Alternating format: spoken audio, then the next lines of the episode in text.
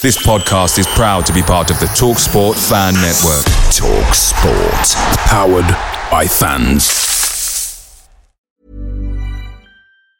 And there it is. That's as good as it gets on this stage. Nissan Townstar EV strikes again. It's an unstoppable van. Unstoppable. Look, Just fantastic. You can actually see the Pro Pilot technology in action. Effortless parallel parking. It moves with all the confidence that comes with a five-year warranty. And with a bench full of all-star van experts, there's real strength in depth here. That's all-star quality. Search Nissan Townstar EV and visit your local all-star van centre to see for yourself. Terms and conditions apply. Five years or 100,000 miles, whichever comes first. ProPilot is an advanced driver assist technology. Driver's responsibility to stay alert, drive safely, and control vehicle at all times. The Talksport Fan Network is proudly supported by McDelivery, bringing you the food you love. McDelivery brings a top tier lineup of food right to your door. No matter the result, you'll always be winning with McDelivery. So the only thing left to say is, you in? Order now on the McDonald's app. You can also get reward points delivered too. So the ordering today means some tasty rewards for tomorrow. Only via app at participating restaurants. 18 plus. Rewards registration required. Points only on menu items. Delivery fee and terms apply. See mcdonalds.com.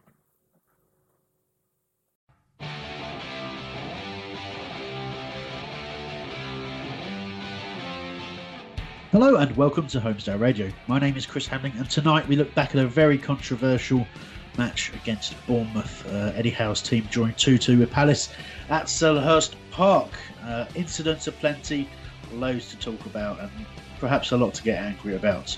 Uh, the panel will be giving their views in just a moment, but I do want to hear from you today as well. Go to holradio.net forward slash contact to find out all the ways to get in touch with the show today, including the chat room holradio.net forward slash chat. Uh, introduce the panel in just a moment, but here's a quick message.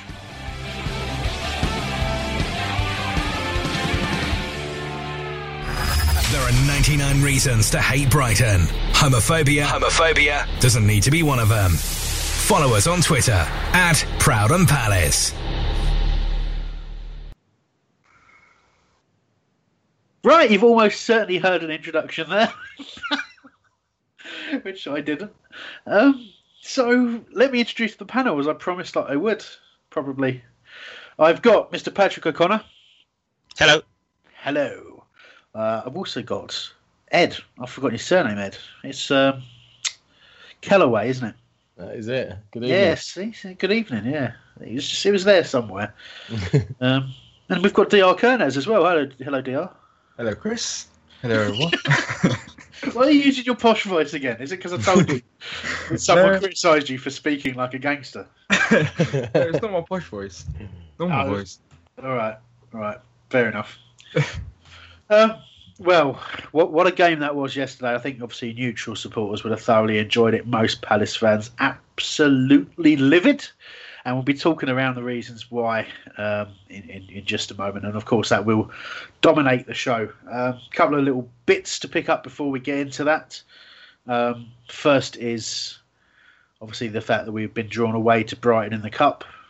Uh, we still haven't done any real coverage of what happened up at Brighton last time, and I'll be honest with you, I'm not sure that we will now. I've, I think the really uh, some fantastic work been done um, by Rob Sutherland of FYP, and um, I think Ed Malyon as well, um, and a couple of other journalists who, who really just put a lot of pressure on uh, Sussex Police to, to just clarify the situation over the reports of weapons because you know most of us that go home and away on a regular basis have never seen Palace fans with anything like a knuckle duster or a knife. It's not what that that kind of it's not what we're about. And it was interesting to see that that essentially was a lie, um, or at least misinformation, something along those lines. And it'd be interesting, and you know, but it doesn't seem to have had any real effect because once again the allocation it should be over four thousand, I believe, has been restricted to. Um, you know, to 2000 again, and a lot of fans talking about boycotting the game, and it, it really is a mess. Um, I mean, just to kind of give a, give a quick summary, it's it's pretty clear that there were some things that went on that day uh, that shouldn't have done. You know, we've got uh, someone on this show who was, you know, witness to members of the HF throwing, you know, bangers into their own supporters and challenging them and people being challenged to fights and all that kind of crap, which can't go on and needs sorting out amongst the HF. But also, they were sort of uh, the villains of the piece by by design. I think it's fair to say, and you know, from what I understand about the the incidents around the gates and around the the turnstiles, was that the initial breach was someone knocking on a gate and, and and someone opening it and a bunch of people sort of almost falling through, and that was apparently the security breach. And as a result, when when all those fans, the 150 fans it was plus the HF, turned up with tickets in hand, you know, let's not pretend that every single one of them turned up without a ticket. There might have been a handful, but again, there's no been no real proof of that. Um, most of them had tickets in the hand, and they were all told, "You don't have tickets for this game, and you're not getting it." Uh, so, you know, it's it's incitement, and, and I think it's very interesting to see what um, what will happen in the future because I don't think that that situation is going to be let, left alone. Um, I think there's a lot to be done to. You've got to involve. You've got to involve supporters, and I mean regular away travelling supporters in the discussions about how you police things because it, it you know, Brighton took the choice not to have any police in the ground. The police spent an awful lot of money trying to police the game, yet you've got no one in the stadium, and that's because Brighton would have had to pay for them. And, and I think Brighton should be criticised for that. Um, but you know, it's a huge can of worms. I can't do it justice in one little speech at the start of this show. But I did want to give it a little bit of a nod and say, um, do follow it closely and do support those who are trying to get facts out there. And look, if the facts don't show Palace fans or don't show Palace as a football club in a great light, then fine, as long as they're facts. But you know, part of me also thinks that this is great for the rivalry. You know, it's it's another. All those people who, who don't really hate, sorry, who don't really hate Brighton because they haven't really experienced any of that. Um, you know, the the real rivalry back in the day. Well, now you've got your own reasons about why to hate Brighton. So um, I think it's probably good for the rivalry, but it's a shame that people uh, didn't get tickets. So I'm just going to leave that there. Not going to invite any further comment from the panel. We'll we'll move swiftly on. Um, so, oh God, I usually would start the show by sort of going in a, a degree of a chronological order about how we look at the lineup, then we look at each incident as it goes, and we would end the show talking about the penalty at the end. Interesting. There seems to be someone's getting a message there. Um, but what I we've got to start with it. We absolutely have to, and, and in order to help us do that, we're going to start with a Hamblings Ramblings. I won't be able to hear. Chris Hambling's gone all ranty, something's really wound him up. He's using lots of nutty words like bloody cripes and for Pete's it's going to get quite heated. The air is turning blue. The refs are cut, the players are, and guess what? So are you. He'll whine about the tactics, the substitutes and such.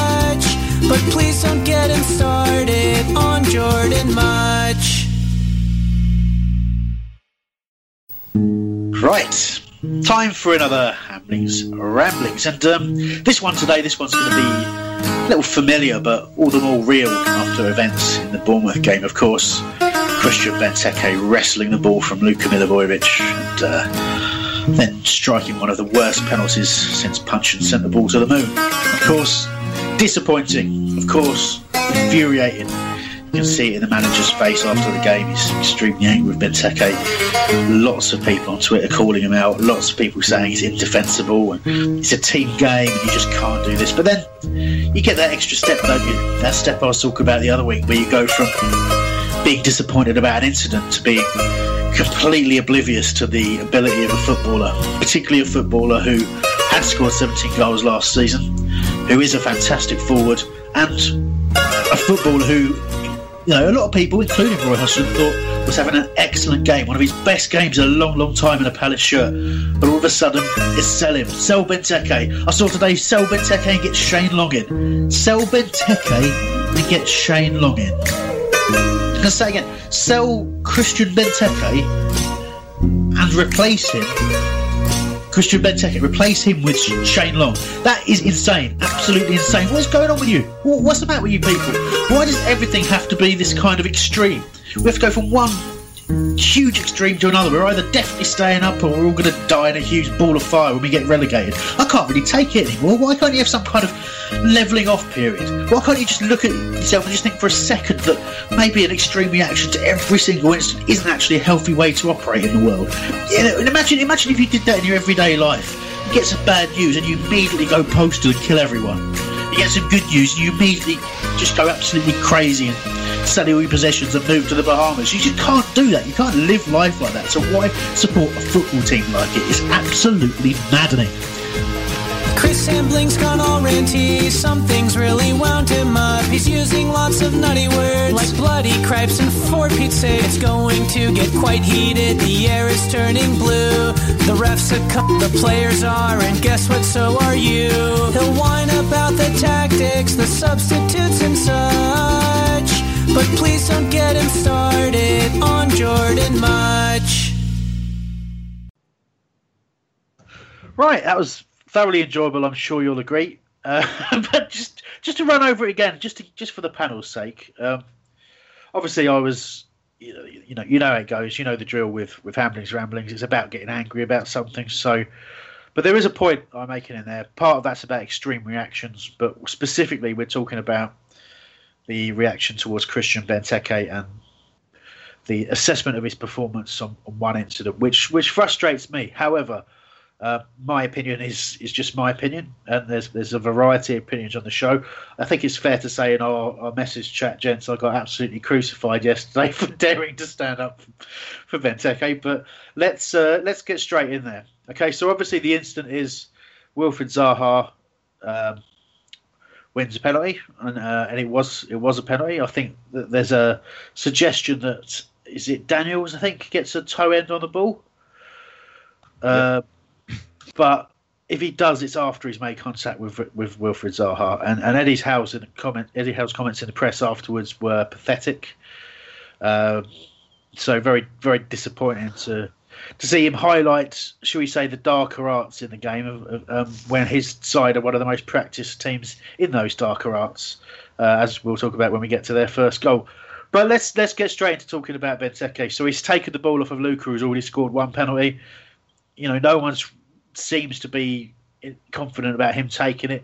He's already been confident enough to take the ball off, off of another player, but as he strikes up, all of a sudden he's way too casual. And all of you would have seen Ben Teke, good, good noises there. All of you would, would have seen Benteke miss probably at least one penalty, if not more. He's missed four for Palace, um, and you kind of knew it was going to happen.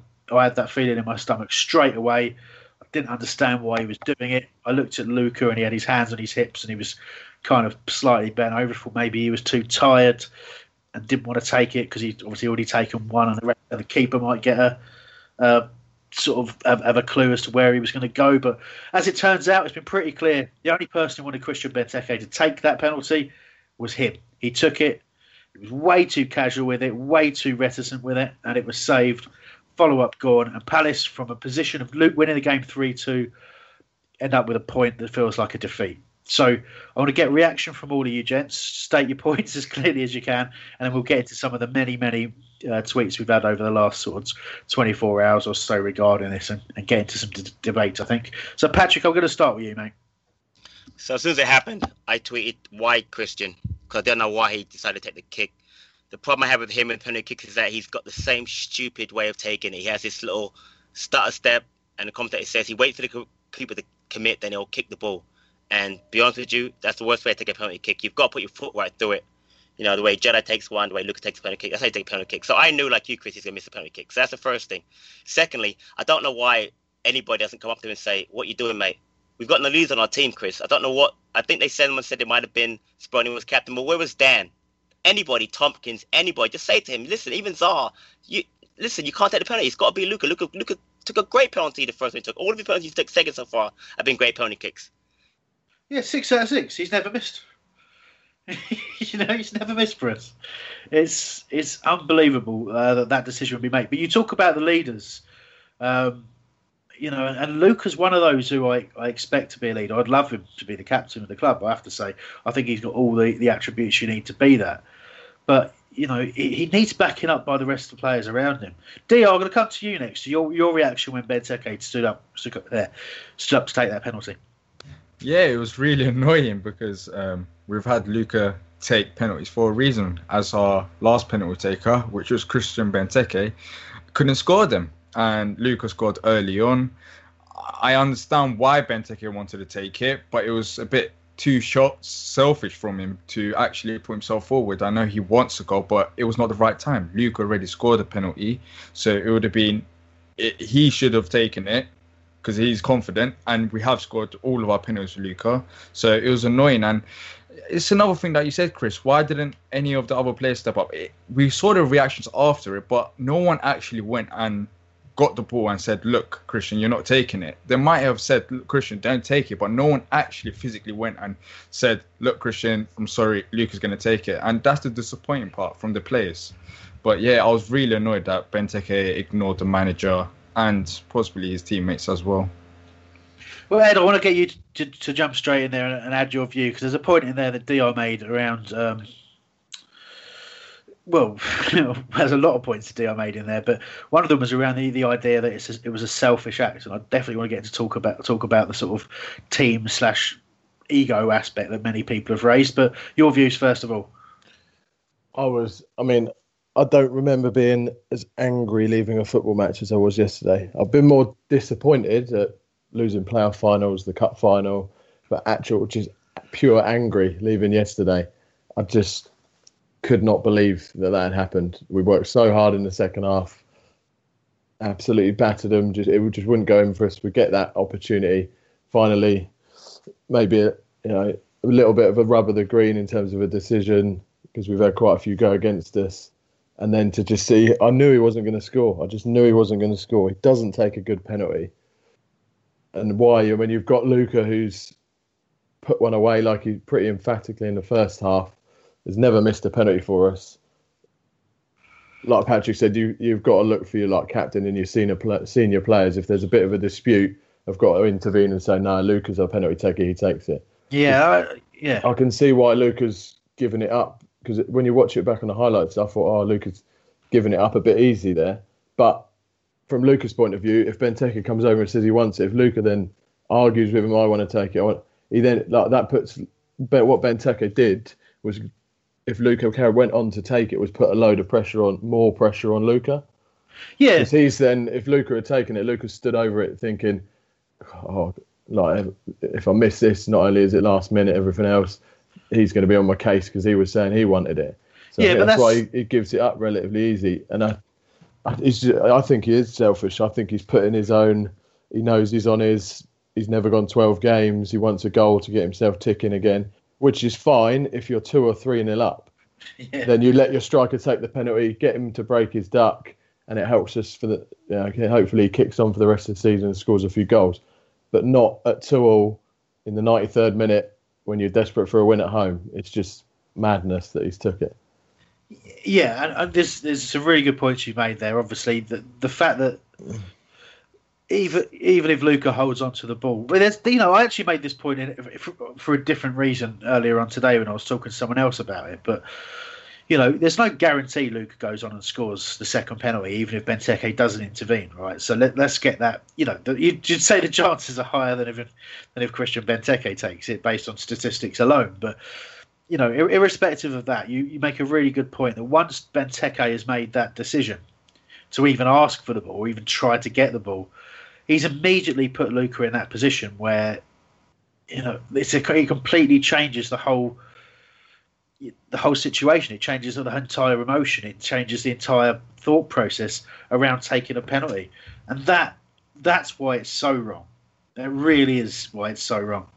Um, we briefly lost Patrick. I was going to bring him back in on this, but I want to talk a little bit about the self, the, the selfish thing and the ego thing. Well, I, totally get it. Ed. You made a good point as to why it is selfish and why it is e- egocentric. But there is another side to it, and, this is where you know, Dio, you said that you understand why why he's taking it, and you know, I'm going to go a little further on that. You know, I I could I, I don't necessarily hate I hate that he did it. That's a really difficult thing to say in these circumstances because I know I'll probably get stick for it. But when I look at strikers and I look at our inability to finish, and I suppose you could argue Benteke's in that at the moment, or I don't think he's had anywhere near the same clear cut chances as other people have had in the last few weeks. But I want a striker who is desperate to put the ball in the back of the net. I want a striker who does put himself above others just because he wants goals. Because if you look up the other end, that's what Bournemouth had in Defoe. Does nothing, nothing apart from put the ball in the back of the net. And immediately people are thinking, well, that's a striker. That's what he does. That is, that is the point. That is the type of striker he is. And I, you know, I praise Defoe all day. I wish we had him in our team. I really do, even even now. But he does nothing else throughout the entire game. He does absolutely nothing else. His build-up play is not great. He occasionally gets involved, you know, but he is just looking for that opportunity to put the ball in the net, not not doing awful else. You know, if you look at Benteke's performance yesterday, the really upsetting thing is it was a performance of a player getting back to some form, a player actually having a really good impact on the game. Drop he dropped deep at one stage and ran past four players. He was looking for the ball all the time. He was linking up brilliantly with Wilf, dropping off, linking with Townsend, linking with the midfield. You know, uh, uh, setting people up. He made a couple of headers back across the area from long balls, which were absolutely perfect if he had anyone with striking instincts alongside him. So it was actually gearing up to be his best game in such a long while. And I can see totally that crowning that off with a goal would and, and the winning goal to make it 3-2 to lift us out of the relegation zone all these things i can see it's almost coming together perfectly in his head i i find it hard to attack someone for that other than exactly the point you've been making which is not when you're 2-2 not when it's the last kick of the game and not when you puts you bottom of the league by doing it and and you know, and, and, the damage to the team has got to be huge on that. Ed, I've said a lot there. Yeah, but crowning off is if you, that's you're saying that's the way he's thinking. I've had a good game. Crown off my performance. That's him thinking of himself again, which is what I'm saying about it being selfish. But I know you say, oh, I want my striker to want the ball and get the want him to score and be a, have that that mindset as a striker. But okay, we'll take a proper penalty then. Yeah. Not trot up to the ball and roll it at the goalie. Like an under 13s goalie would have saved that if he went the right way. Yeah, if it's the 92nd minute, Wayne Rooney's penalty today. Take a penalty like that. Just leather it down the middle. Not the it's little. It's not work like if you, that's your tactic on taking penalties. It hasn't worked the last two times you've done it. Maybe try something else. Yeah. Just trot up to the ball. Because with that, the way that penalty works, it's very good if you're Lionel Messi and you can do it. But if you're not and you can't, you just look like an idiot. Yeah, and he did. The keeper, he's trying to wait for the keeper to go. If the keeper holds his nerve and doesn't go early, eventually you get to the ball and you've got to make a decision and you haven't got a great deal of momentum and you've got to pick a corner.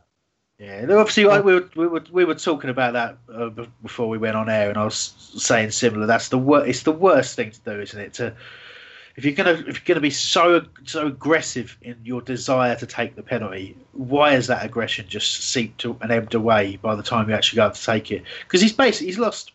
He's either he's either so he's either arrogant or or he's just lost his bottle completely. Um, Producer Sam is very upset that you swore. By the way, can you just? I think you just need to apologise to Sam. Nothing. Not even no apology. It is a real savage today. I'm getting. I, I'm just about calmed down, and now you're making me talk about it again. It's like flashbacks. uh, Dio, um, obviously the way he takes the penalty there, Dio, is, is terrible. Can you know? Let me ask you a question. If he scores that, you're still annoyed at him?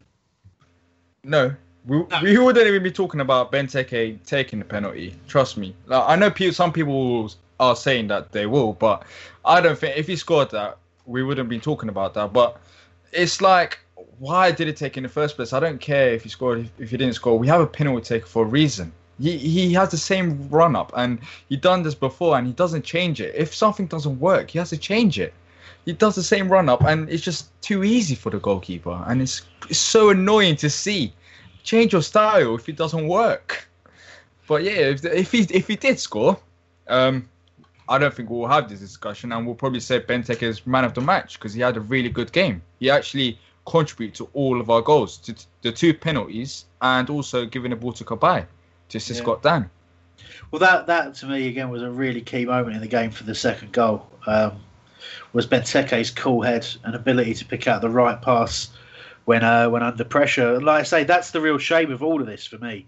Is it really does overshadow it? We've had a couple of tweets in, on the stuff that we're talking about. And one of the things was to with reference to something Nick Gillard said on Twitter. Damn it, Nick! It was it was, it was saying that Benteke deserved to be booed off the pitch. Uh, Part-time James has said not during the game. No one wants to see that. Uh, and, and, I actually, you know, I've got really strong views about people booing our own players off the pitch. Um, I, but I get it. It's very difficult to control your anger for, you know, for, for an incident like that. You're not talking about, well, you know, it, it's it's it's the talking point of the game, isn't it? It's, and, every, and everyone that's seen the game has said the same thing: how ridiculous it was, whether they're Palace fans or not. So, it's um, you know, very, very interesting. Can, uh, Canuck Hawk One has said it's the most selfish thing ever witnessed at Selhurst. If Sakho was on the pitch, does that happen? Well, let's ask that question of potentially the returning Mr. Patrick O'Connor, because um, you got cut off mid rant, I believe.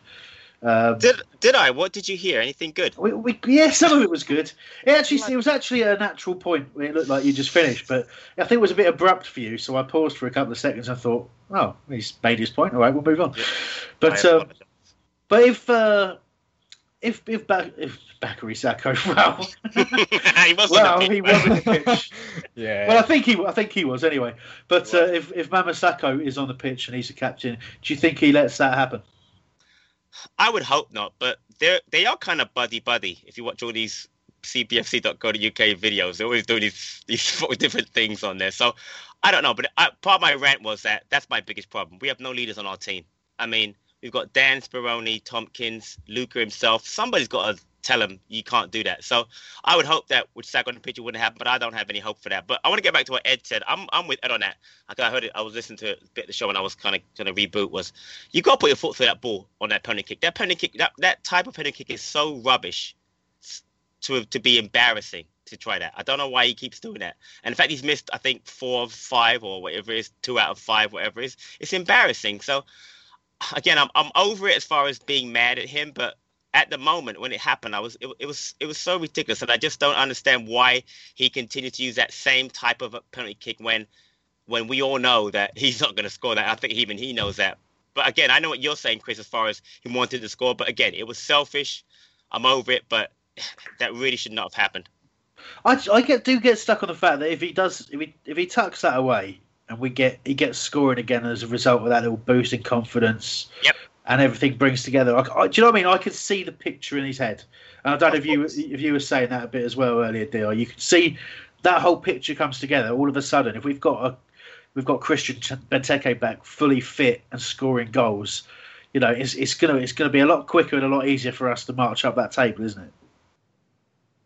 Yeah, it is. It is, but that's I don't.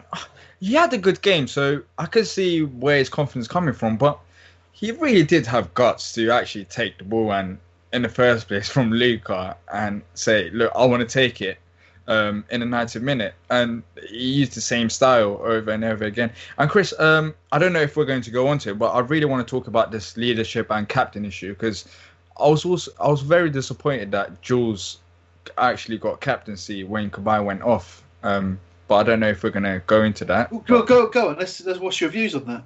Yeah, uh, look on paper, Julian Speroni, yes, he should be captain. But when on a pitch, um, when we're playing as a Premier League game as well, it's not practical. Practically, it doesn't work because for free kicks, uh, for decisions that you want to talk to referees about, Jules Jules is not going to come out, and he didn't come out to speak to the ref because he can't come out.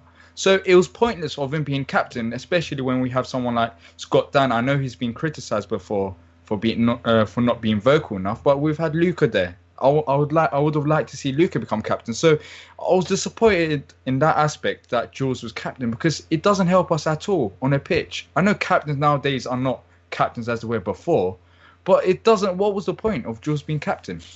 I, I, get what you're saying, and you know certainly as you're you're right. Jules isn't going to sprint all the way up the end of the pitch to have a go at Benteke for taking the penalty, is he? He's, you know, even if he is, he's probably by the time he gets there, it's going to be it's going to penalty's going to have been taken. But you know, and, and it's a similar position, I guess, for the you know for Roy Hodgson on the sidelines. You know, he's explained how his coaching staff were livid and were trying to get a message across to, to give it to Luca and all this kind of stuff. And it shows you what a mess it is and how if you basically just respect that chain of command, and that chain of command is the manager decides who takes the penalties.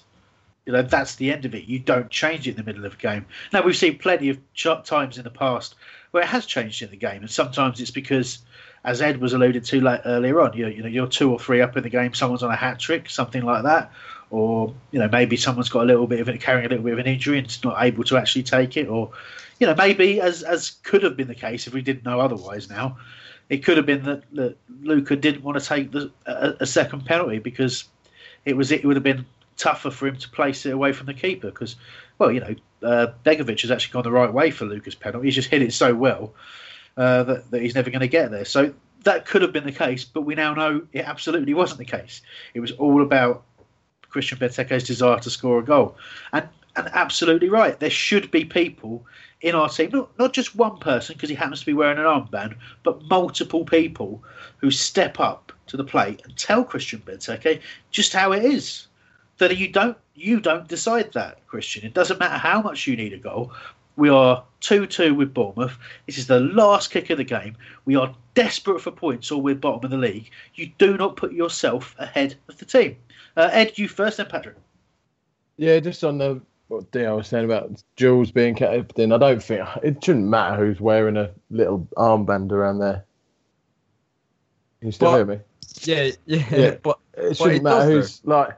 It, I, you're not telling me Scott Dann stood there thinking, "Oh, I should probably intervene here, but I'm not wearing the armband, so I'll keep quiet." No, no, no, no chance, is he? I'm, like they've got to, they've got to, him to, like Tomkins. If you watch the footage back, Tomkins is like furious, but he needs to go and intervene and speak to him. Like, it, if you're talking about the penalty decision, I don't think. Eh, to be fair, and I'm not even too sure Sakho would have because Benteke just had in his mind he didn't listen to the management team. If he's not going to listen to the management team and his teammates, he wouldn't listen to the captain. But I'm talking about in general. In that game, we had so many fouls, so many dodgy stuff going on, and we didn't have a captain out there to speak to the referee. And the referee we'll be, we'll call captains. We'll be like, look, calm down, tell him. We speak to the captains, but we didn't have anyone. It was pointless of having Jules as a captain because not forget about a penalty, but during the game, we just we didn't have anyone out there that the referee could speak to that we could actually have a word and be like, look, ref, this is getting annoying now. Can you sort this out? We had no one. That's the annoying part about the captaincy. Why would Jules give him captain uh, captaincy? No, it's get, not practical.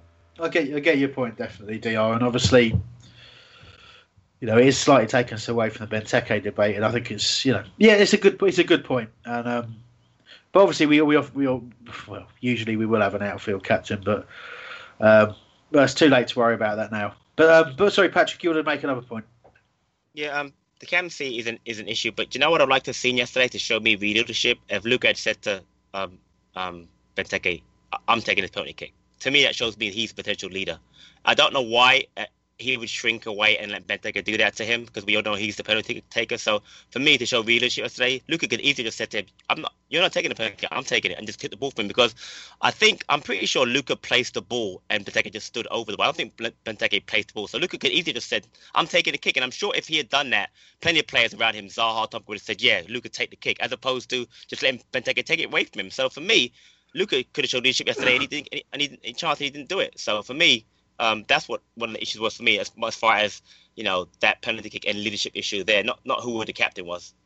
Yeah, I, I get that, but at the same, time, I have a lot of sympathy for Luca in that situation because, uh, as Ed said earlier on, it's it's kind of it's too late by the point by that point.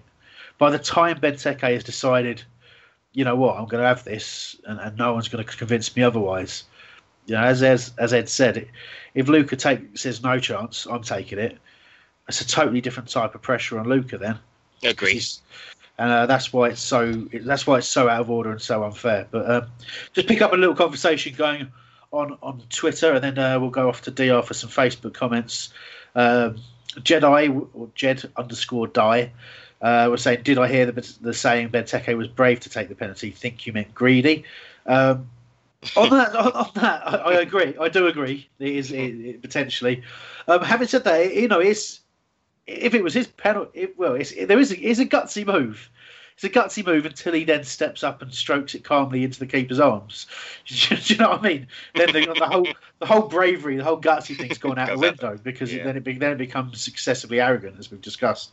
Uh, Dios some Facebook comments, and then I'll uh, delve into some more contact. Uh, yeah, um, on Facebook about the captaincy and um, I think the players going up to Benteke and stopping him. Uh, John said Sakho and Benteke have a close friendship, so I think Sakho would have said something and had a stern word. Um, with captaincy, Daniel Poku, I said Luca should have uh, been given the captaincy. Um, so I think he doesn't. I think he doesn't want Jules as well. Uh, yeah, um, that's it about the captaincy. Thanks, mate. I know, I know. Yeah, that's it. Yeah, yeah that's it. Because I think Facebook, I'm not too sure if it's live still. That's why I'm a bit Um, suspicious. It, it, it, it, it goes in and out, doesn't it? Facebook. It's a bit a bit of a mystery about how long we make we keep it live for. if it does drop out, just go to holradio.net uh, and you'll see a listen live button there, and just jump on that because it's a lot more reliable. Uh, it's nothing to do with us; it's to do with the the app that Facebook use. It's a little bit sporadic, but we'll be keeping an eye on comments as we go. Anyway, if we, as as much as we can. Uh, there was lo- there's loads of tweets been coming in, absolutely tons of them and things. But um, oh, good, my phone's just to confirm your identity before I can look at some more. Right, so uh, I have to go back to some some past tweets before I do, do anything else. Someone was on there saying, "I want to get um, get your views on this, Ed. Can we swap Christian Benteke for Dwight Gayle?" They said. Why would you want to? Like, we've had, we've had, we've, we've had Dwight Gayle in the. Unless I missed loads of goals that he scored for us, then if we're going to play one person, one guy up front, then Dwight Gayle doesn't work as a solo Premier League striker up top. He's not It's- banging. He's not banging in goals for Newcastle every week, is he? I'm, I, I'm sure. I'm sure that tweet was entirely to try and make my blood pressure go up. Um, I'm fairly certain. But yeah, you know, there we go. Um, one thing I did pick up on uh, was that Benteke was seen leaving the ground very, very early after the game. Um, so Patrick, it looks like Roy Hodgson sent him home pretty quick, and some pretty strong comments after the game as well. How did you feel Roy dealt with it? I guess as any manager probably would. He he was furious in the post match. You could tell by his comments. Um, he wanted to make it very clear that um, he did not condone what uh, Christian had done. Um, had if he left early, I can't say I could blame him. I mean, who want to face your, your teammates after what you just did?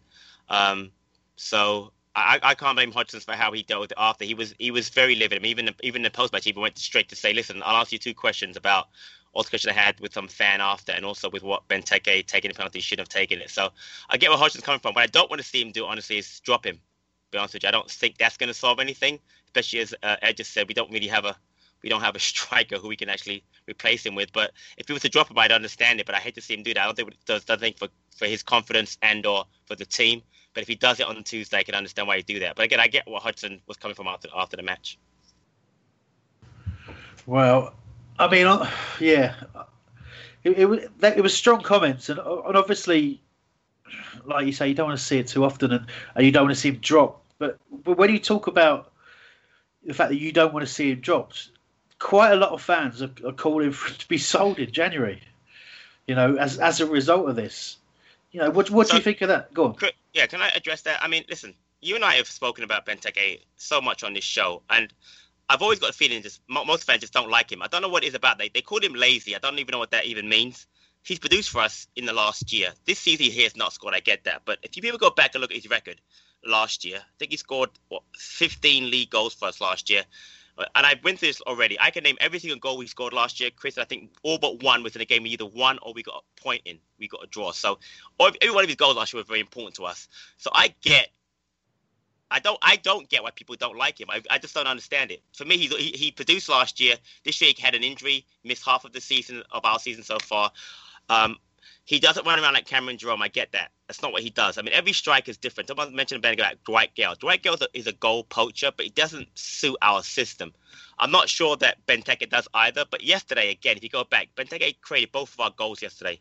He flicked on the header that Zaha ran onto and got the penalty for, and he was the one that played the ball out wide to Cabaye, who crossed it for the Dann goal. So he had a good game yesterday. So, but I just don't think our fans like him. Majority of fans like it, and yes, there was just a good reason now to just hate him. You know, you go from dislike to hate like in, in about 30 seconds. And I think people have to get over it, but they won't. I don't know. Again, I, I don't know what it is about it. I like him as a player. I was disappointed what he did yesterday. Very disappointed. Not happy at all. But I just think our fans just didn't like him when he first got here, and now they have a reason to really dislike him. And I just don't really understand. If you look at how he how he plays, what he's done, not this season obviously, but you know last season especially, without him we go down. So, and to sell him, we're not going to get our money back. We're not going to get 30 million pounds for him now. So sell him for who? We need to add to our strike force, not not not take one away. So I don't understand the attitude to sell him for Gayle or for whomever. It doesn't make any sense to me. But I get the vitriol, but it has to end at some point.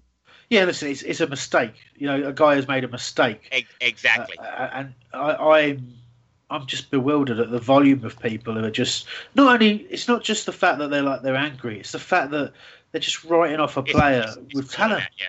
You know what I mean? It, it, as you say, it's like there's a lot of people who just don't seem to have liked him because he's just not the. Maybe he's not the player they thought he was, or maybe, you know, just maybe he's just not the type of player that they're ever going to like. But But you know Yeah, what, Chris? I just had a thought just now. Sorry to cut you off, but remember the penalty kick he won against us against Liverpool, Liverpool, and he scored again. He beat us in the last minute of the game. Yeah. Maybe maybe that's it. And I just thought about this now. That could be it, and I would understand it if it was that. But I don't think it's just that. I think it's more than that. No, I read so many people saying that oh he doesn't try, he's not good Exactly. enough. You know, people calling him a donkey, and it's like for God's sake, you know, you could not. I suppose you could think he's not worth that much money, Right. but when you look at what he did last season in a struggling team, and you look at his career, you look at everything he's done, and you think the the amount of you know, this season has been a has been a real disaster for him. But it's been pretty clear it's been blighted by injury. It's pretty clear he was injured before before he had that layoff, and it's been pretty clear he's been trying to get back to form. You looked at him yesterday. We talked about it last week. I said he's two three games away from being back to full fitness. He was so much stronger and fitter yet last you know in, in, in that Bournemouth game than he had been for you know since last season. But all of a sudden, we you know we've got people to saying, "Yeah, get rid, get rid. He's not a team player. Get rid." It's like, well, hold on, he's he's made a mistake, you know. And why don't we let the team and, and the management deal with that? Because they, they'll make that. They'll make that call if they think he's not good enough. You know, then then then they'll sold him anyway. But if they think that, that action is unforgivable, then you know, then he'll be gone. But when you look at the fact that we play Yohan Cabaye every week, and he did exactly the same thing, I would suggest that, that there's a team there that will forgive him, you know, and will and will help him, you know, help him make that mistake, turn it and turn it into a positive, and channel that into something good. Dr, sorry, you've been waiting a while. yeah, going back on Patrick's point about people not liking Benteke, I think one of the reasons for that is that the expectations of Benteke is very high due to due to what he, we're going for 30 million. That's a very high money, even though nowadays um, it's actually not in reality. I think that's why people uh, demand more from him. It's not it's not we don't like Benteke. I don't think people just outright say, "Oh, I don't like Benteke" for no reason. It's just I don't like Benteke because we're going for 30 million, and this season, to be fair, he hasn't done much. Yes, he's been injured, but people are just frustrated because we haven't we have we have no strikers except for Benteke. Connor Wickham's out, and of course. Benteke has that extra pre- pressure on him now, just banging goals, but he's not banging in goals, and it's just it's just the expectations. He's not meeting the expectation of the fans, and that's why people are getting onto Benteke. It's not for no reason. It's just he's not scoring enough goals. Sorry, I was muted there. You're right. He is he isn't scoring enough goals, but you know there, there's I say I still maintain there's a reason for that. But um, no, we got we got stuff to do in January. We had a lot of uh, tweets coming in around the sort of business we needed to do in January. Anyway, uh, lots of people saying that we need a new goalkeeper, we need a new striker.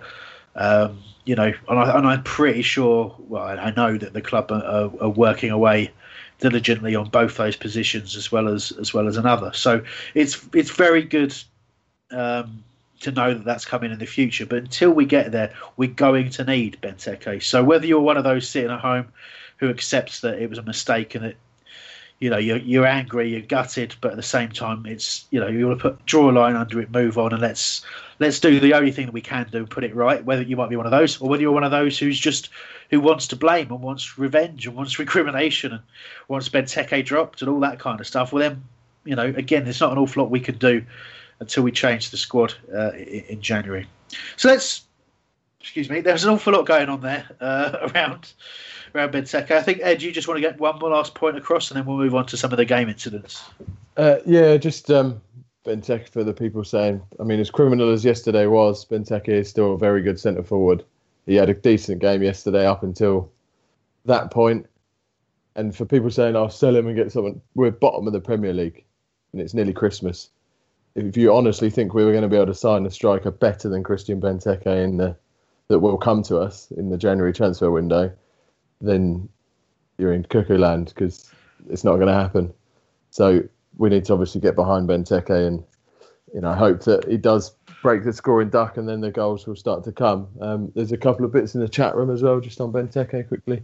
Yeah, go for it. Before we move on, um, Palace Forever said uh, the penalty was taken how our mascot would take one at half time with a seven year old in goal, um, which I enjoyed. Uh, Bryn Eagle said uh, if he scored, he would have been a hero, and everyone would say uh, what balls he had to take it.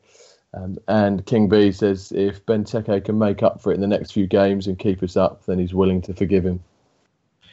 Yeah, there's a couple of tweets that come in before I get to Patrick. Uh, cannot call one. It's more than just a mistake. For, for, for, for, uh, an East London Eagle. Seriously, it's a mistake that could easily cost us relegation. It is a mistake, but within the context, it's a very, very serious mistake. It's about judgment. If in doubt, the team always wins, not the individual. Uh, Patrick, I'll let you jump in on that. Actually, that's what I wanted to talk about. I, I understand that, but it is still December. We are still three points off of getting out of relegation zone. It's going to cost us relegation, I mean, that's a little bit over the top even for me. I mean, I get it. We could go into a huge spiral now because maybe the, the players fall out with each other and they're going to score another goal rest of the season. But to say it could cause relegation, can we wait, hold off on that until it's like, you know, March, April? Because that's a little bit. Again, that's that's my perfect example of people going over the top of Benteke. The guy makes a makes a mistake. Yeah, it, it was a mistake. It was a bad it was a bad mistake. But to say it could cause relegation now in December, I'm not. I can't go for that. I'm just sorry. And that's what that's my example of people going over the top for me. No, no and I and I agree. And I was going to make the point. Well, you know, you're you're looking at that from the from the full context. Like I get what you're saying, but right. You could also exactly. you could, you could also say that Kevin Friend's decision to ignore the clear foul on uh, on Jeff Schlupp for the first goal when he's trying to track Jermaine Defoe's run is responsible for us getting relegated. If, if you're going to say that Benteke's decision is, you know, oh, I'm on the ass diving and or, yeah, costing us yes, two points yeah. at Everton. Exactly. Yeah, the fact is, if we go down, it will be because of a series of mistakes or poor decisions over an entire season. So I, I don't get that. that. That's hyperbole. I get why you're saying it, but it still it still doesn't mean I have to agree, and, and I think it's right. Last bit, Dr. I've got to move us on. Yeah, um, quickly about the striker situation. Everyone wants a new striker in January, but if we're in the situation and we're still in the relegation zone, eh, we have to think about what striker actually wants to come to us. we need a decent, we need a de- decent striker, and I doubt any decent strikers will come to us if we don't pay high wages because we're not a club that's. Uh, it's not really. We're not a club that's appealing for a decent striker right now. We're not targeting the top half of the table. We're a club that's trying to stay up. So it, there's that situation that no one really thinks about. It's easy easy to say let's get a striker, but if we're going to get a striker, it's going to be either high wages or it's going to be bang average. That, there's that dilemma as well. Well, I, I know what you mean, but I, I, would say the, the overseas market, you're most you're more likely to be able to get a player of decent talent who will take that who will take that gamble just to get over into the Premier League, even if it is for half a season. I think, but we're still like I think it's it's relevant to point out that you're not going to get someone who's going to come in and be, as Ed was saying, be better than Benteke. That, that, that's certainly true. Loads more tweets just coming in, but I've got I've got to uh, got to move us. So very very quickly, I will address the one. Has the parish spat been spoken about yesterday? Interested to hear what happens if he's going to find himself a week's wages. Um, see, Steve Parish has tweeted an apology about that yesterday. Apparently, someone shouted over to him I bet you we should bought another striker or something along those lines directly after the game. And I think we were all we were all emotional and angry directly after the game. Steve's reacted. I think it's a shame he, he apologised. Really, I think I think an, uh, a heated exchange of views is is all right. I don't think just because he's chairman of a football club he should be should have to exempt himself from, from emotionally reacting to stuff. But I guess you know there we go. That's that's one of those things, isn't it? You know, if you don't know anyone who's ever encountered me after a game where we've, where we've lost. Particularly if you ever if you encountered me after we lost in the FA Cup final, I'd have had a fair few things to say to you if you were a bit aggressive towards me as well. So you know, I think that's just a human being doing a, doing human stuff, and I don't I don't put too much importance on it myself. But um, here we go. I was uh, very angry yesterday, and I spent and you spent twenty quid on food and drink and seven pound on the train. So exactly. Yeah. can't imagine how is paying a hundred grand a week to Exactly. Great point. It's a little bit of a little bit of a goal analysis. Won't too much about the team, other than I will say, um, obviously, Fosu Mensah got his chance to come in for for Ward. He's been in very good form of late, particularly last week, and um, unfortunately, I don't think he took his chance particularly well. Um, I think he's got an awful lot to do. Um, to, to win that right back spot off of Joel Ward, um, which is funny because I wasn't thinking that way uh, a few weeks ago. It just goes to show just how how well Wardy's done of late. Um, just want to make a point on that in terms of the the selection. Um, don't think I'll go too much more into it, other than to say I still have my reservations about the four four two with Wilf alongside Benteke. But I thought it was interesting to see that we got. Um, that we got uh, Wilf on the ball wide a lot more this week. I was actually very pleased to see that the, the, the formation kind of shifted a little bit to allow that to happen at times when we were on the attack. Oh, go on, Dio. You want to jump in quick? Yeah, quickly. Um, yesterday's lineup. Um, do we all agree that that's our strongest lineup? Because it actually, I think, back line apart from Wardy because he's been in form. I wouldn't. Oh wait. Uh-oh. Someone in the shop, isn't it? After a kebab, yeah. Yeah. it's a donkey sound. Anyways, let's leave it. Yeah. Um, is that our strongest lineup? I think I personally think that's our strongest lineup, but Not I'm not the right formation for me, but yeah, it is lineup wise, yeah. I Our do strongest eleven, yeah. Yeah. How, how comes Patrick? Um, I think honestly, I'm with Chris. I think that Ward should play right back, especially where he's been playing of late, and I think that Schlupp should be dropped. I think he has a serious problem going forward. If you watch him when he goes forward, guys, he never ever tries to take on the, the attacking play. He'll always go sideways and backwards. He he's okay defensively, but he's very very he's awful going forward. And I think not Van Aanholt. I think Souaré eventually will be much better at left back than Schlupp would be. So I think if you have uh, and Ward at left and right back, that'll be our best lineup. Yeah, I know. I know the point. It just depends whether Souaré ever gets back to that. We'll see. No, I, exactly. That's, that's the Is he ever coming back? Yeah. Yeah, but uh, let's let's have a little quick a little chat about the, the first goal because obviously it was a you know some lot of controversy around it. So um, ball over the top, they were looking for that I think quite a lot, particularly targeting uh, Mama Sakho for a ball over the top, um, looking for him to either do one of his um strange turns and give the ball away, or you know at least it, it seemed that particularly King was beating him for pace quite a lot. Um, but uh, it resulted in Sakho sliding in, and a lot of people disputing whether it was a corner, but it was it was a clear corner. From the corner, there's obviously a well worked routine by Bournemouth who end up drilling it across the box for what seemingly was an unmarked Jermaine Defoe. But of course, it's Josh King who's got Schlupp uh, towards the back post and actually pretty much arms around the waist, pulling him back to stop him matching Defoe's run. And it's that's why they score. You know, very, very, very, very annoying. The referee, and, and I've got it actually paused in front of me on the TV right now, is looking right at it, but he's looking right at the ball come across. He's not looking at the, the action.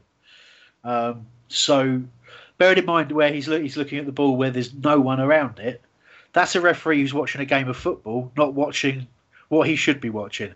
How disappointing is that, Ed? Oh, it's infuriating. And I mean, Kevin Friend should probably buy Christian Benteke a beer because Benteke has seriously brought the attention away from that. I won't swear again because Sam will get angry, but that performance, shall we call it, from Kevin Friend yesterday was horrific. Like, not just a few key decisions, just the inconsistency from one foul to the next foul where it was a yellow card and then it wasn't a yellow card. It was just Yeah. infuriating to watch. Like, I know refereeing's difficult and they don't get everything right. We have the benefit of playing it in slow mo, rewinding it, having another look at it from the different angles, but at least be consistent in your Yeah. decisions. That's what grates me. But in regards to the first goal, yeah, like you say, he's he's watching the ball at I think Charlie Daniels' feet, and who has no one around him. So there's, there's going to be nothing for there for him to make a decision about. So he needs to be in a position where he can sort of see the ball out the corner of his eye and see what's happening in the. Well, That's that's where the ball's heading. Everyone that's knows it. that, It's a set and piece. that's where the action's happening.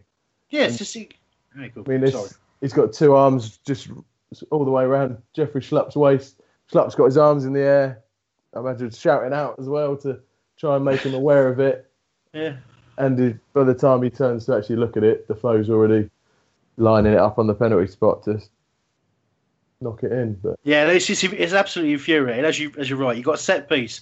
You are supposed to be looking at the the the danger area. You're supposed to be looking at the action. It's absolutely abysmal refereeing, and it's just and it, it's just the nonchalant way he trots away afterwards. It's infuriating.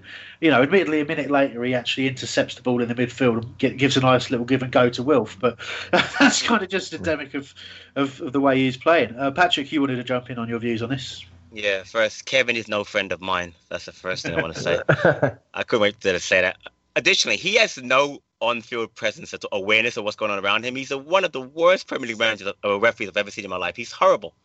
And um, there's so many times, Chris, where you know referees will be looking at the tussling and they'll blow the whistle, go over the players and start talking. Because King was doing that before you know the ball came in. I don't know how he could have missed that.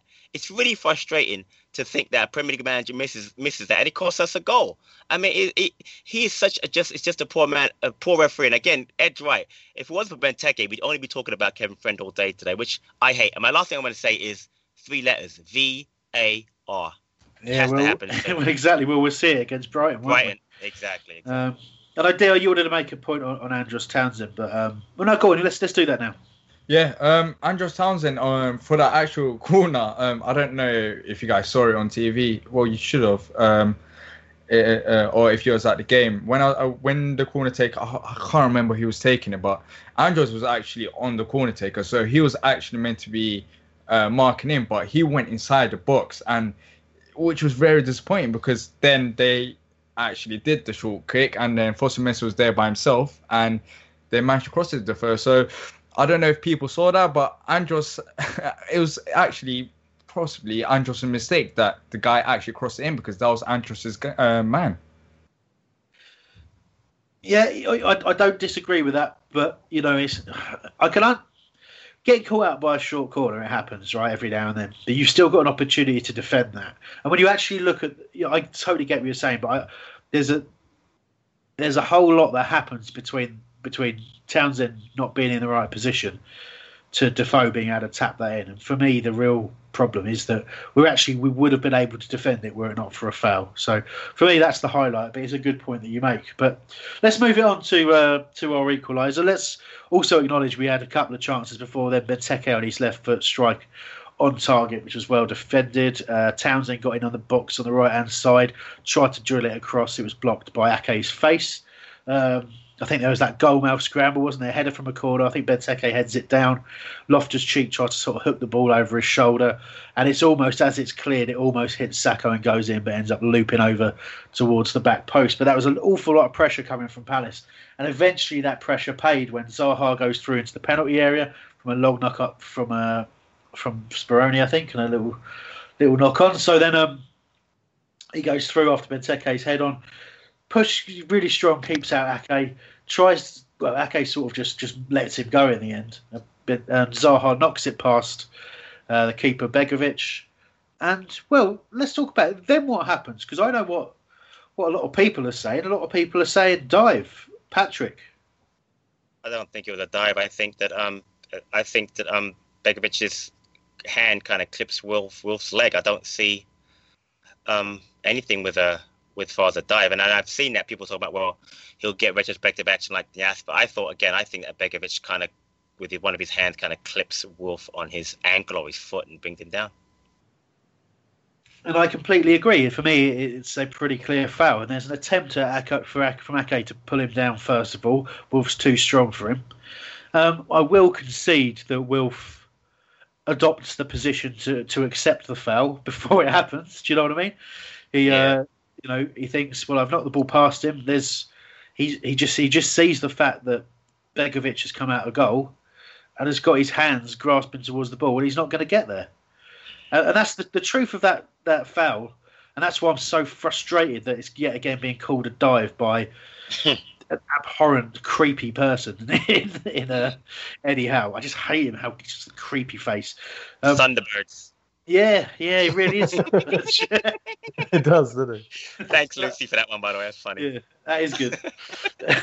but um, but there's contact. First of all, there's contact on Wilf, and second of all, if Begovic doesn't come out there and completely miss the ball, then it doesn't matter what Wilf does. It's not going to be a penalty, is it? So for me, clear penalty. And um, and I, and I don't really see the argument any other way. Uh, quick view on that from you, Ed.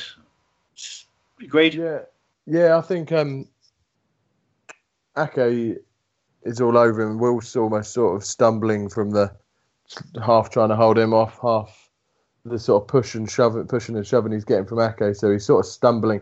And then I, there's an because I looked at on at half time on like BBC and stuff, and there was Martin Keown saying, "Oh, he'll get retrospective ban." That's a, but he's he's pretty close to being fouled by Ake, and he's stumbling towards him.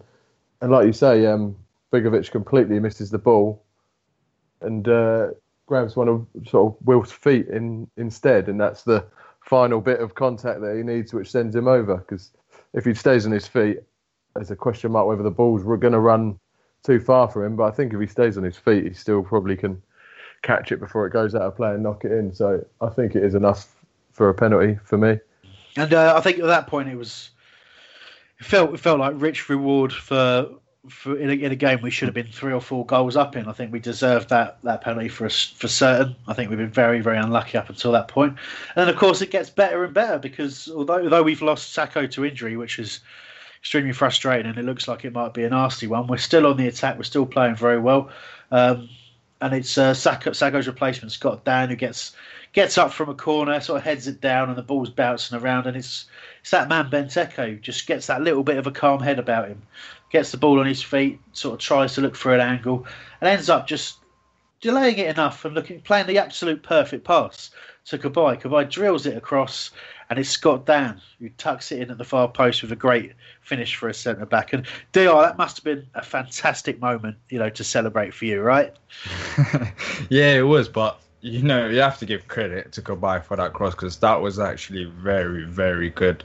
Um, he just literally, you couldn't have done it any better than that. It was, it's a position where it was the power was great, the position was great, and as Scott Dann does, he you know what he does best is score against score goals one, and another thing is score against Bournemouth. He just loves scoring against them for some odd reason, and he slots it in. But I, all the credit, I'm sorry, all the credit has to go to Cabaye because looking back now, it's just this is crazy. How did he? It's the power and everything. I'm short for words.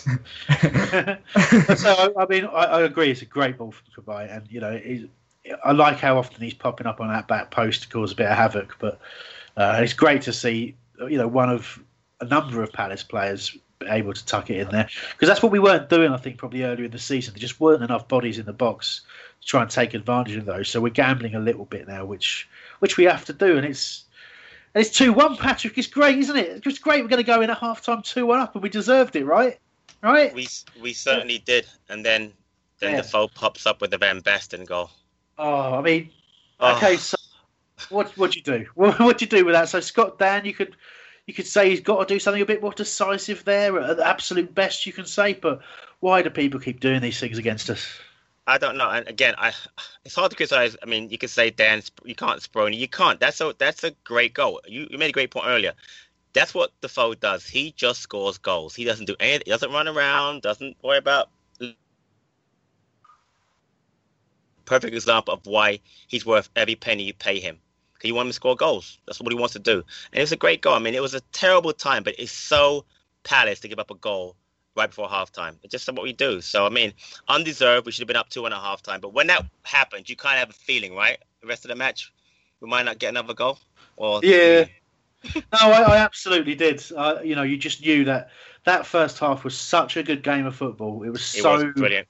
end to end, open. Yeah. It was you know, there was a lot of there was a lot of niggly stuff in it, and you know, we weren't, you know, we we were complicit in that as well. We had a few ye- fair few yellow cards. There was uh, not all of them were deserved, and there should have been a few more the other way as well. But I think uh, Eddie Howe's teams were just a little bit more sly than ours. We were a bit too obvious, but um, but it was a great game of football. You just knew the second half would struggle to live up to that. But sorry, Ed, you wanted to jump in there. Yeah, just on the Defoe second goal, I think, like you say, if you're being like super critical, maybe as soon as Dann realizes Defoe's got the run on him inside, should try and uh, before that ball bounces, take it out. But that's been very, very critical. But do you know what it reminds me a little bit of is Kasami, Yeah, for Fulham. the Yeah. Fulham goal, exactly the same end. Jules in goal. Obviously, Kasami's was sort of edge of the box and hit with a fair bit more pace, but the way it just agonisingly looped over Speroni and people just keep scoring these goals against us, don't they? And Defoe's got something like 11 in 10 against us now. It's sick of the sight of him. Yeah, considering he very much could have been a Palace player as well. It's, it's incredibly yeah, frustrating. we had. Oh boy. And, Beg- and Begovic. And Begovic. Jesus Christ, it's worth about a second, doesn't it? it really does. Depressing ourselves right at the end of the show. and and and uh, Nias as well. We'd have another. yeah, yeah. We'd, we'd be mid-table if we we'd be mid-table if we bought all the people we were gonna. Mainly because they wouldn't score against us. Not Yeah. sure they'd necessarily be, necessarily be any good for us, but Even if we just bought them and left them on the bench, we'd be four points better off. Yeah, absolutely right. But uh, but there we go. And obviously, we started the show by talking about the final major incident of the game, which was the again, it's a definite foul on Zaha for me. I think that, like I say, Daniels gets the ball after he gets Wilfred Zaha, who's running at pace again, causing all sorts of havoc. Uh, but we don't convert it, and it's a point, and we're bottom. So you know, obviously, we move on to Watford. Uh, really needing that game to be a win now because you know it's it's it's so tight down there. People are tense. People are struggling to keep their emotions in check. We just, you know, but we do have to also, as much as it's frustrating, let's look at the positives too. We're five games unbeaten, which is a huge turnaround for us. You think we started the season losing every game, you know, for seven games, I think it was uh, before we before we got that victory. And it's you know we're we're a long way from that. We've got an awful long way to go as well. But um, you know, I think we've got to stay positive, and um, I'm sure Dr. You're going to reiterate that message because you're interrupting me. yeah, I'm just quick thing about Benteke. I know there's been lots of negativity towards him, but realistically, as fans, if we're gonna go against him, who have we got up front? Nobody. And apparent, I'm not too sure, but there's I think there's rumors about him doing uh, giving away his wage for this week. I'm not too sure about that, but even if he doesn't, he's our only striker, and we have to get behind him because if we don't, uh, then well, who do we who do we expect to go up there and do a job? I know he's not doing that great of a job for some people, but in my eyes, I think he's doing all right, and we have to stick by him. Yeah, yeah, of course we do. We, you know, as we said, we don't have an option. You know, I don't don't want to see our own players being booed. You know, I, I I respect people who've got a right to express themselves, particularly if they've paid the money and turned up at the ground and what have you. But realistically, you know, it's it's not a panto. You know, we we've got to do our bit as fans as well. Um, and but also trust in the management and trust in the team to, to deal with these issues, deal with them in the house, deal with them the right way.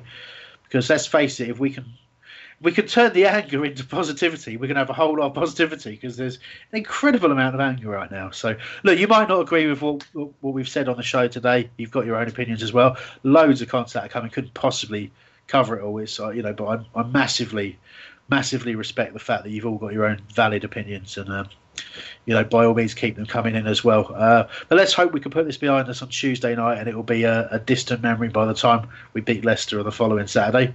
We're going up there, aren't we, DR? It'll be fun, isn't it? Road trip. Yeah, can't wait for it. It's gonna be re- it's gonna be fun. We'll try to do some uh, recordings as well up there. We're going to alternate songs, aren't we? We're going to be my my trip. Mine are going to be from Magic FM, and then you're going to play me some some what? Uh, Magic FM. Oh, Magic FM as well. There we go. Ma- Magic, Original. Magic FM the whole way up. Good news. Yep. Go there in peace, come back in peace. Listen to classical music. It's not. Cla- don't get me started. Let's not bring this argument on air. Listen to music, which um which was inve- which was uh, created before I was even born. Yeah, well, exactly. Yeah. All the best music was created before you were born, mate. That's just Oh, a fact. Let's get into this now. That's another extra content. Oh. Patrick, he accused me. He keeps saying I'm listening to Beethoven but- all the time. Oh, wait. I'm cutting you out there because people are gonna actually think I'm an idiot. It's a joke. It's a joke. Actually, no. You also you also accused me of listening to Shakespeare. once, yeah, it's a joke. I'm just trying to. I'm just trying to elaborate. You know how old your songs are, like what you listen to. Oh. Listen, mate, I'm going to change your world with my musical tastes on the way up there. You're going to be a different man by the time we get there. That sounds like a threat, doesn't it? I apologise. Let me take that back. it does sound like a threat, by the way. anyway, thank you to uh, to Sam for producing. We got there in the end, didn't we, Sam? It was difficult. Spent an hour messing around with technical problems, but we've uh, managed to get it on air. We won't admit that it was Mikey who came along and fixed it in the end. We'll just claim that we did it. Uh, obviously, thank you to Dr, to Ed, and to Patrick for joining me today, and to all of you for listening. Don't forget, we have got our Podvent calendar every single day. We're up to day ten today. There is a little special interview for you, or interview, or a little game that we play. Uh, of all these we've got interviews with Darren Ambrose, Neil Shipperley, uh, Gareth Davies, uh, loads of other people, Sasa Curcic. My brain's gone, but just oh, Peter Emage, uh, uh, more, just more, loads and loads and loads and loads and loads of amazing Palace people. But the most contact we've got is regarding our show we did where we played the game Reverse Words and talk rubbish 20 minutes. People seem to massively enjoy that. You'll be very pleased to know there'll be more of that kind of thing coming very shortly indeed. So thank you again for listening. Do subscribe and download all of our podcasts up until Christmas Eve as well. We'll be giving you those special ones on a daily basis. And I can't wait for some of the ones to come. There's some, some absolutely magical, magical moments in some of those interviews. I'm going to say it, Clint Hill. You've got to listen to Clint Hill's interview. It's it's just genius. He's such a such a man. Ah, we talk about Sheffield Wednesday. You can obviously imagine what that conversation's like. And if you're if you've got a question, has he seen Bubs' uh, Palace Minute video where Nicky Carle rescues him on a kangaroo? Yes, he has seen that video. Brilliant. anyway, till next week. See you later.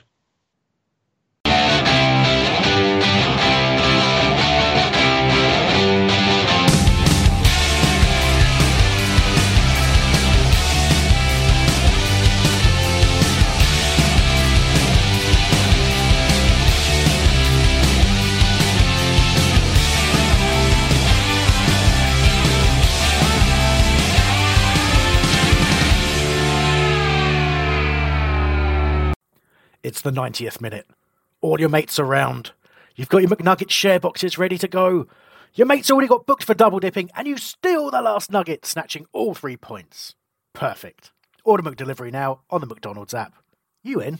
At participating restaurants, 18 plus, serving times, delivery fee, and terms apply. See McDonald's.com.